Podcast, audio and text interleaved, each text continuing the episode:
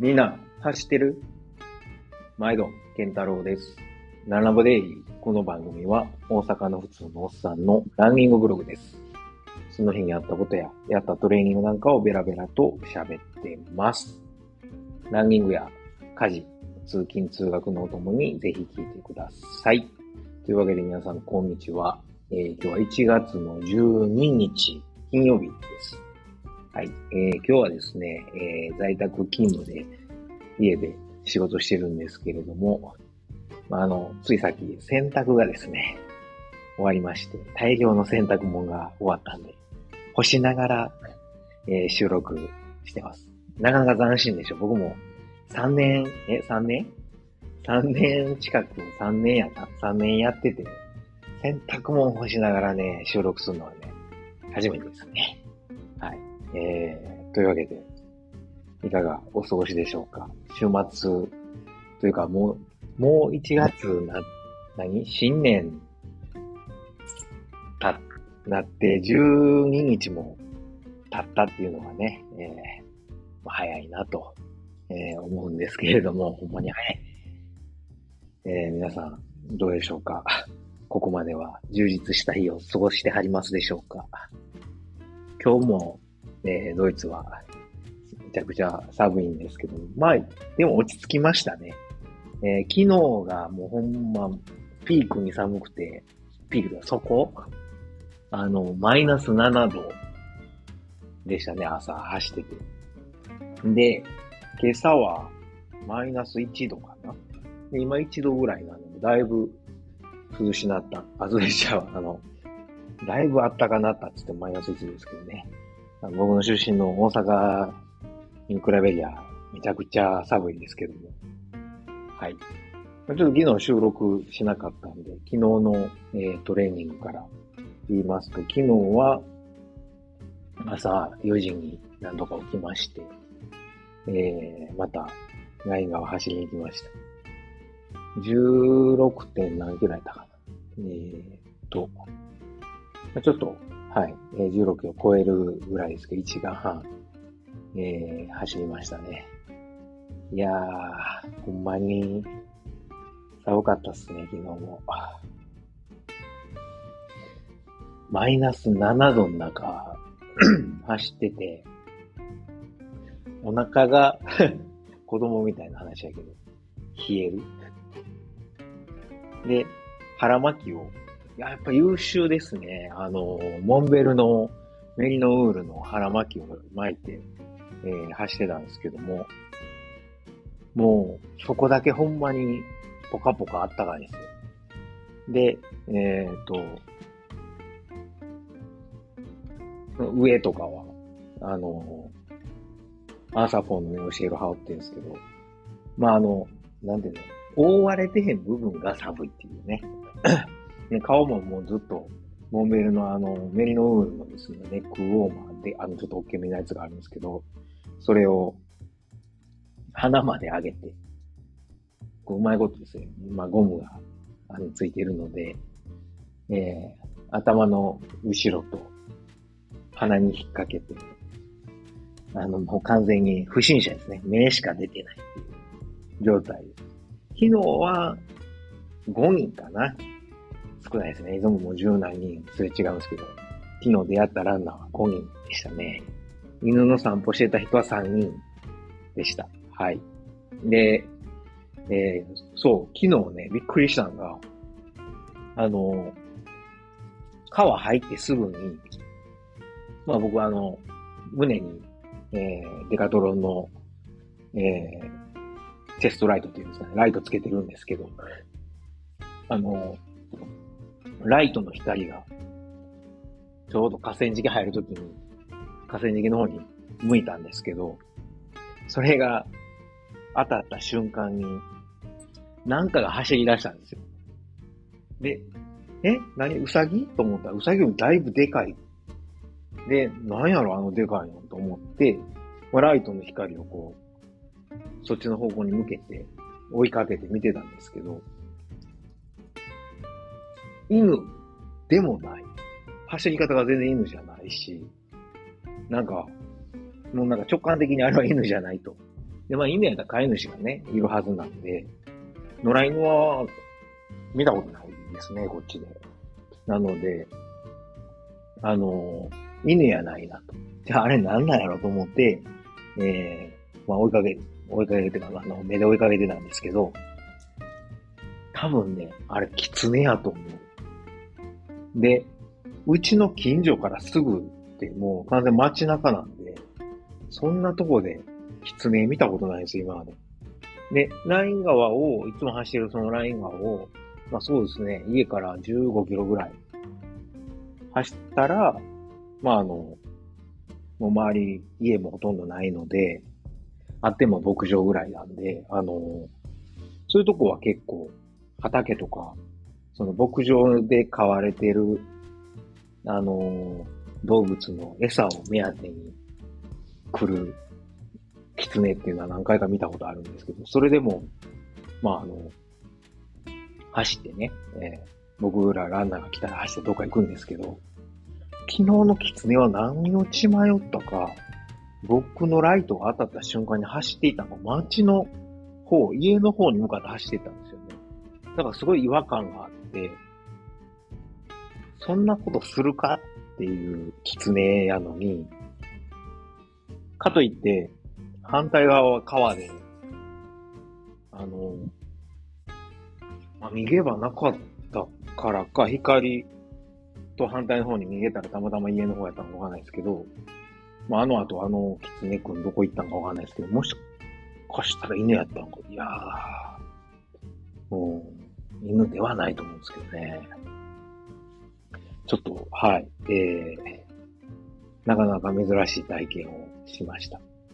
いや、キツネはね、結構いるんですよ。だけど、まあ、そんな街中に出ることってないんで、まあ、よっぽど餌がなかった。いや、そんなことはないと思う。まあ、僕は、走った後、見てたら、まあ、走った後、その後、そのまま走ってたら、ウサギは結構ね、跳ねてましたから、まあ、そのウサギを目当てにキツネが出てきてたのかなと思いながら、はい。まあ、はじめですね、ドイツに来てすぐの頃よう言うてたんですけど、ここかなり緯度高いんで、北海道より緯度高いから、まあ、キツネとか結構いるんですよ。前もチャリンコで、ロードバイクで、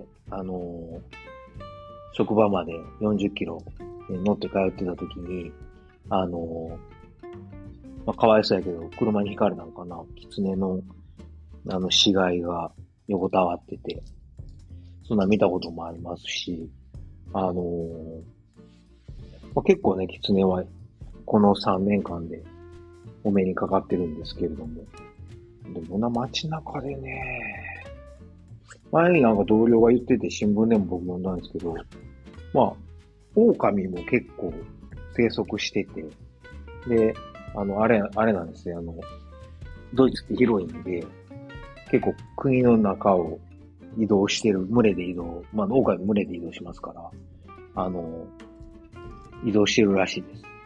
で、結構、夜中とか街中とか街の近くかなを通ることもあるらしくて、目撃されたりもしてるんで、怖いですよね。なんか普通に酔っ払ってなんか夜歩いとったら、目の前になんか光ってるね、目が見えて、何やあれとか、狼やったとか、ありそうですからね。という、まあ、ちょっと昨日の、ランニングですけども、まあ、寒かったね。帰ったら、とりあえず紅茶入れて飲みました。はい。美味しかったです。で、道も結構凍ってたからね。で、今日は、外で、今日の方が昨日より暖かいはずなんですが、今日はなんか風があるのと霧かなが出てて、視界が悪いのもあって、昨日よりなんか寒く感じたんですよね。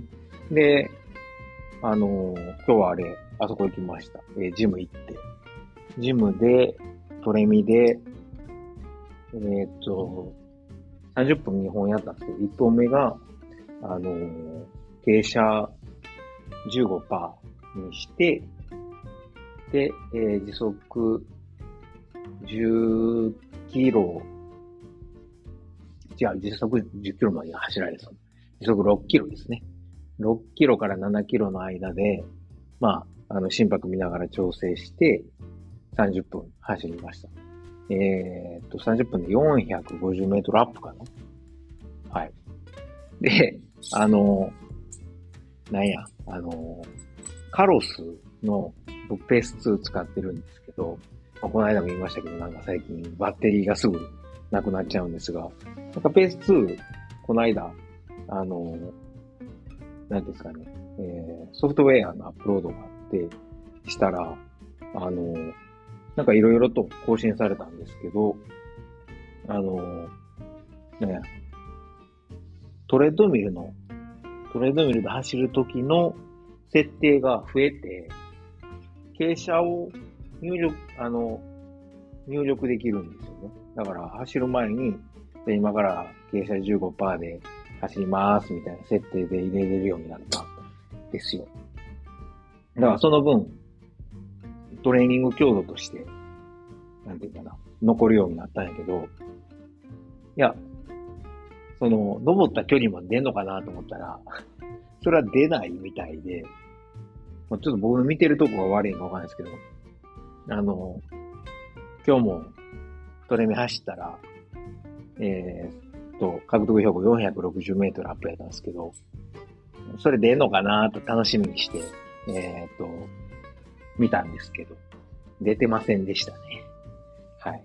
じゃあ一体あれは強度をこんだけの強度で走りましたよっていうのの記録のためにできたのか、ちょっとよくわかんないですけど。それか、あれなのかな。速度もちゃんと設定して、速度と、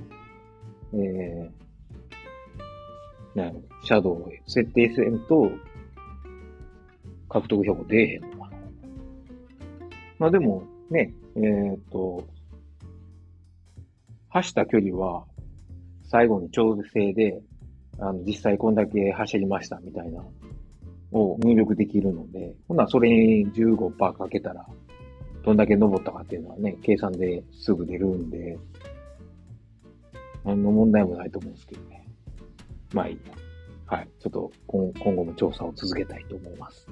でから、あとは、その後、30分ちょっとスピードトレーニングを久しぶりに、レースで痛めてた右の膝の裏がちょっと不安やったんですけど、どんな感じかなと思って、走ってみました。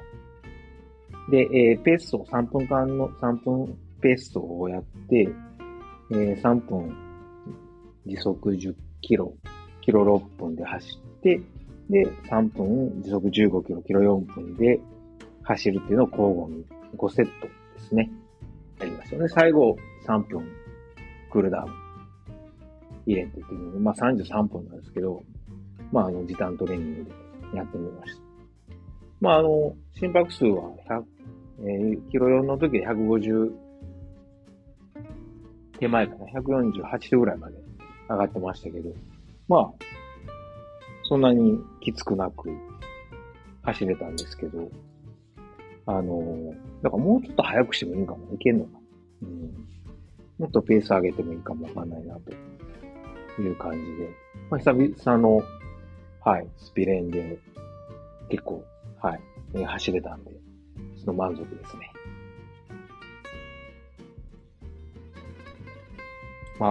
なんていうのかな。こんなんもやってて思うんやけど、ペースとかもそうやし、やってる練習内容もそうなんですが、一体何が正しいんやろうかというのはやっぱ日々思いますよね。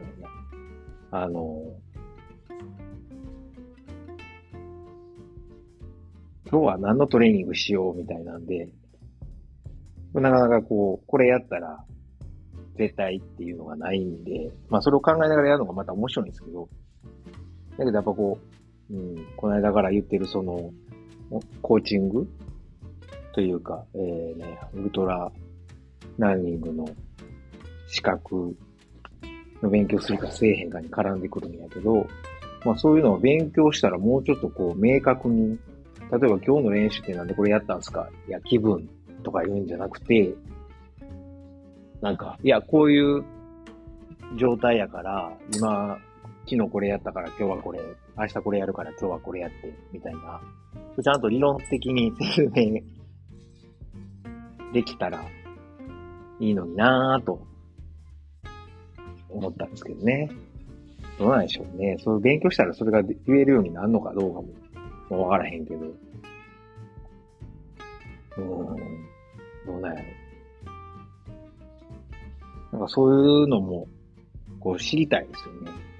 まあみんな、その、ウルトラやってる人ってみんなそれぞれ、まあ人それぞれやからね。その、元々の走力、基礎的な走力も人によって違うから、これが絶対っていうのはないと思うんですけど、でもそれを人に合わせてそういうのを作れるようになれたらおもろいなとは思いますね。はい。と悩めるおじさんの、愚痴でございました。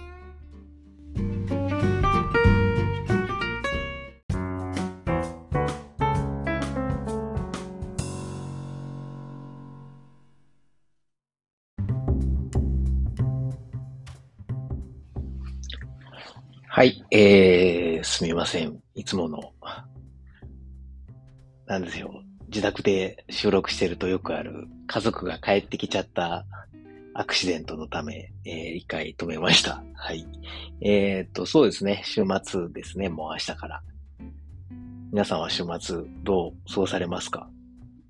僕は明日朝森で走るかな。なんか天気悪いみたいなんですよね。あとちょっとまだ寒いんで、まあ無理せず、はい。まあ、行けたら森行こうかなと思ってます。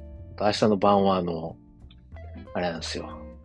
こっちで一緒に走ってる、まあ、太蔵師匠、ゆうじさん、しんごさんと4人で、焼肉食いながらですね、韓国料理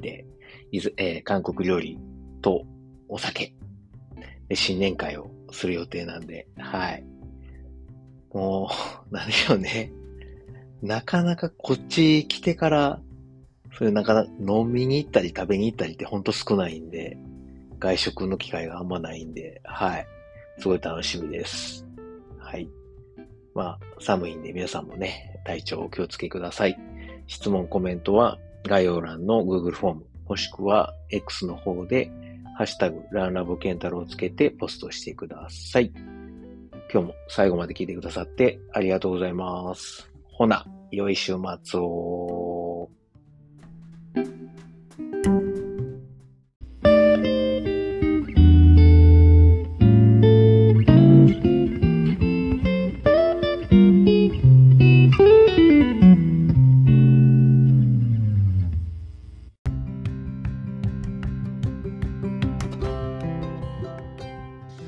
今回もランラボを最後まで聞いてくださってありがとうございます。ちょっとここで CM です。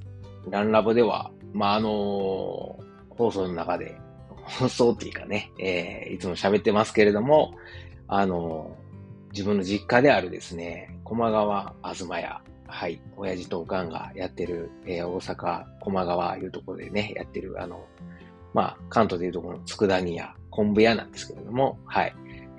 駒川あずま屋を、こっそりですね、親父ら多分知らんと思うんですけども、こっそり応援しております。で、この放送を聞いてくださってる皆さん、もしよかったら、1年に一遍でもいいので、駒川あずま屋を使ってください。で、駒川は漢字で、馬辺に俳句の句って書いて駒。で、川は三本線の川ですね。で、あずまやなんですけど、僕の名前はあにすに点々であずまなんですが、あずまやの場合はあにつに点々であずまやでございます。はい。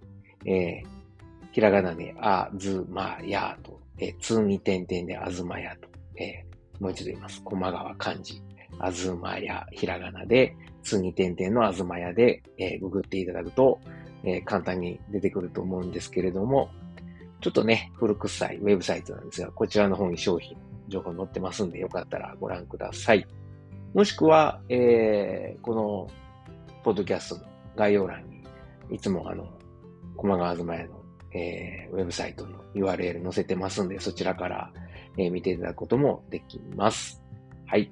ぜひぜひお使いください。ちなみにおすすめなんですけれども、まあ、駒川妻屋の3枚看板がございまして、松葉塩吹き。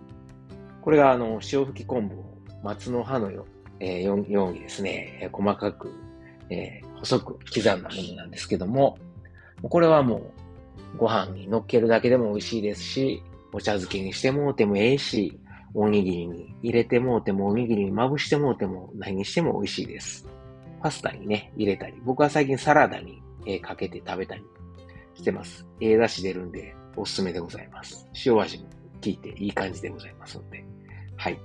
で、それからですね、3枚看板の2枚目が、松茸昆布ですね。もう秋の味覚の松茸を一年中楽しんでもらえると。はい。その松茸昆布、篠の芽です。まあ、松茸昆布他にもあるんですけど、この篠の芽は上等な方の、はい、昆布と、で、松茸がですね、でかいんですよ。ゴロリとした松茸の、スライスが入ってますんで、間違いなく満足してもらえると思います。この、松茸昆布、篠の芽。はい。これもご飯と食べてもいいし、いや、もうこれだけで、日本酒、焼酎、ビールいけますね。当てにぴったりです。それから、もう一つがですね、ちりめん山椒でございます。昆布ちゃうやんっていうのはね、さておき。はい。甘辛く煮込んだちりめんに山椒がピリリと効いていてですね、もうこれもご飯、お茶漬け、それから、おにぎり、もう何でもござれなんですけれども、まあ、そのまんま当てで、ね、行くのもいいんじゃないでしょうか。まあ、ケトやってる僕としては、タンパク質豊富なんで、はい、そのまま食べたり、サラダにかけたりしてですね、いただいてます。あとはあれかな、豆腐に乗せて食べるのもなかなかおしゃれな食べ方かなと。さっき言った松葉とこのちりめん山椒、ちょっとずつ、冷ややっこにですね、乗っけて、もしくは湯豆腐に入れて食べるっていうのもすごく美味しいのでやってみてください。もちろんね、もうご飯にのっけて食べるのが間違いない。はい。ですが、僕はケトやってるんで、はい。まあ、それ以外の食べ方もやっております。それから、まあ、佃煮だけやのうとですね、ふりかけとか、もうすごい安い値段でありますんで、昆布のふりかけ、はい、鰹節とかも入ってますし、もういかがでしょうか。はい。ご飯のお供、それからおにぎり、などなど、サラダに振りかける、などなどいけると思いますんで、振りかけなども使っていただければと思います。あとはね、走りに行くときですね、とか山歩きに行く、走りに行く、それからちょっとロング走するときのお供に使っていただきたいのが昆布飴です。スコンブは結構皆さんね、売店キオスクなんかで売ってるんでご存知だと思うんですけども、昆布飴、これもいいですよ。なかなか変わった味で。昆布飴2種類あって、僕のおすすめは味きらりですね。この味きらりは、柚子の味が、する優れもので、柚子ですからね、まあビタミンも含まれていて、疲労回復にもいいし、何よりも甘さ控えめでね、補給にぴったりです。いきなりこう、なんていうの、インシュリンショック、ドーンってなるようなこともないんで、はい。ちょっと控えめな甘さの昆布飴、これを補給食にいかがでしょうか。あとは、なんといっても、まあ、鍋のシーズンとか、一年中ね、汁物を食べはると思うんで、まあ、だし昆布。はい。だし昆布も、だし昆布を揃えてますんで、ぜひぜひ、あずまやのだし昆布も使ってください。はい。スーパーのね、薄っぺらい水につけても一個も大きならへん昆布とは全然ちゃいますんで。昆布水にしてもよし、だし取るね、スープ、汁物、それから鍋などに入れていただくとほんまに大きなるんで、ほんまもんの昆布ってそんなもんなんですよ。はい。出汁出します。出汁出ます。はい。ってなわけで、駒川あずまやの青年でございました。あと、いとこのですね、マー君が養蜂家をやってまして、稲川養蜂というのを、兵庫県の稲川いうところでね、やってます。蜂蜜、これも栄養満点なんで、ぜひぜひ、蜂蜜食べたなった、パンのお供が欲しい、ね、コーヒー、紅茶に、砂糖入れるのがちょっとなぁ、って思ってはる人は、どうでしょうか？蜂蜜入れてみては。あとは、ナッツを蜂蜜につけたおしゃれなものとかですね、あります。その蜂蜜をそのままヨーグルトに入れてもいいし、そのナッツ漬け、蜂蜜漬けのナッツかな？そっちはね、はい。を、こう、ヨーグルトで食べてもらうもよし、はい。もうそれも健康間違いなしなので、はい。マー君が育てた蜂、はい。その蜂さんがね、集めてきてくれた、蜂蜜をぜひぜひご賞味ください。こちらもですね、概要欄の方にリンク貼ってますんで、皆さんからの、このポッドキャスト聞いてくださっている方からの応援をお待ちしております。というわけで、CM のコーナーでした。ありがとうございます。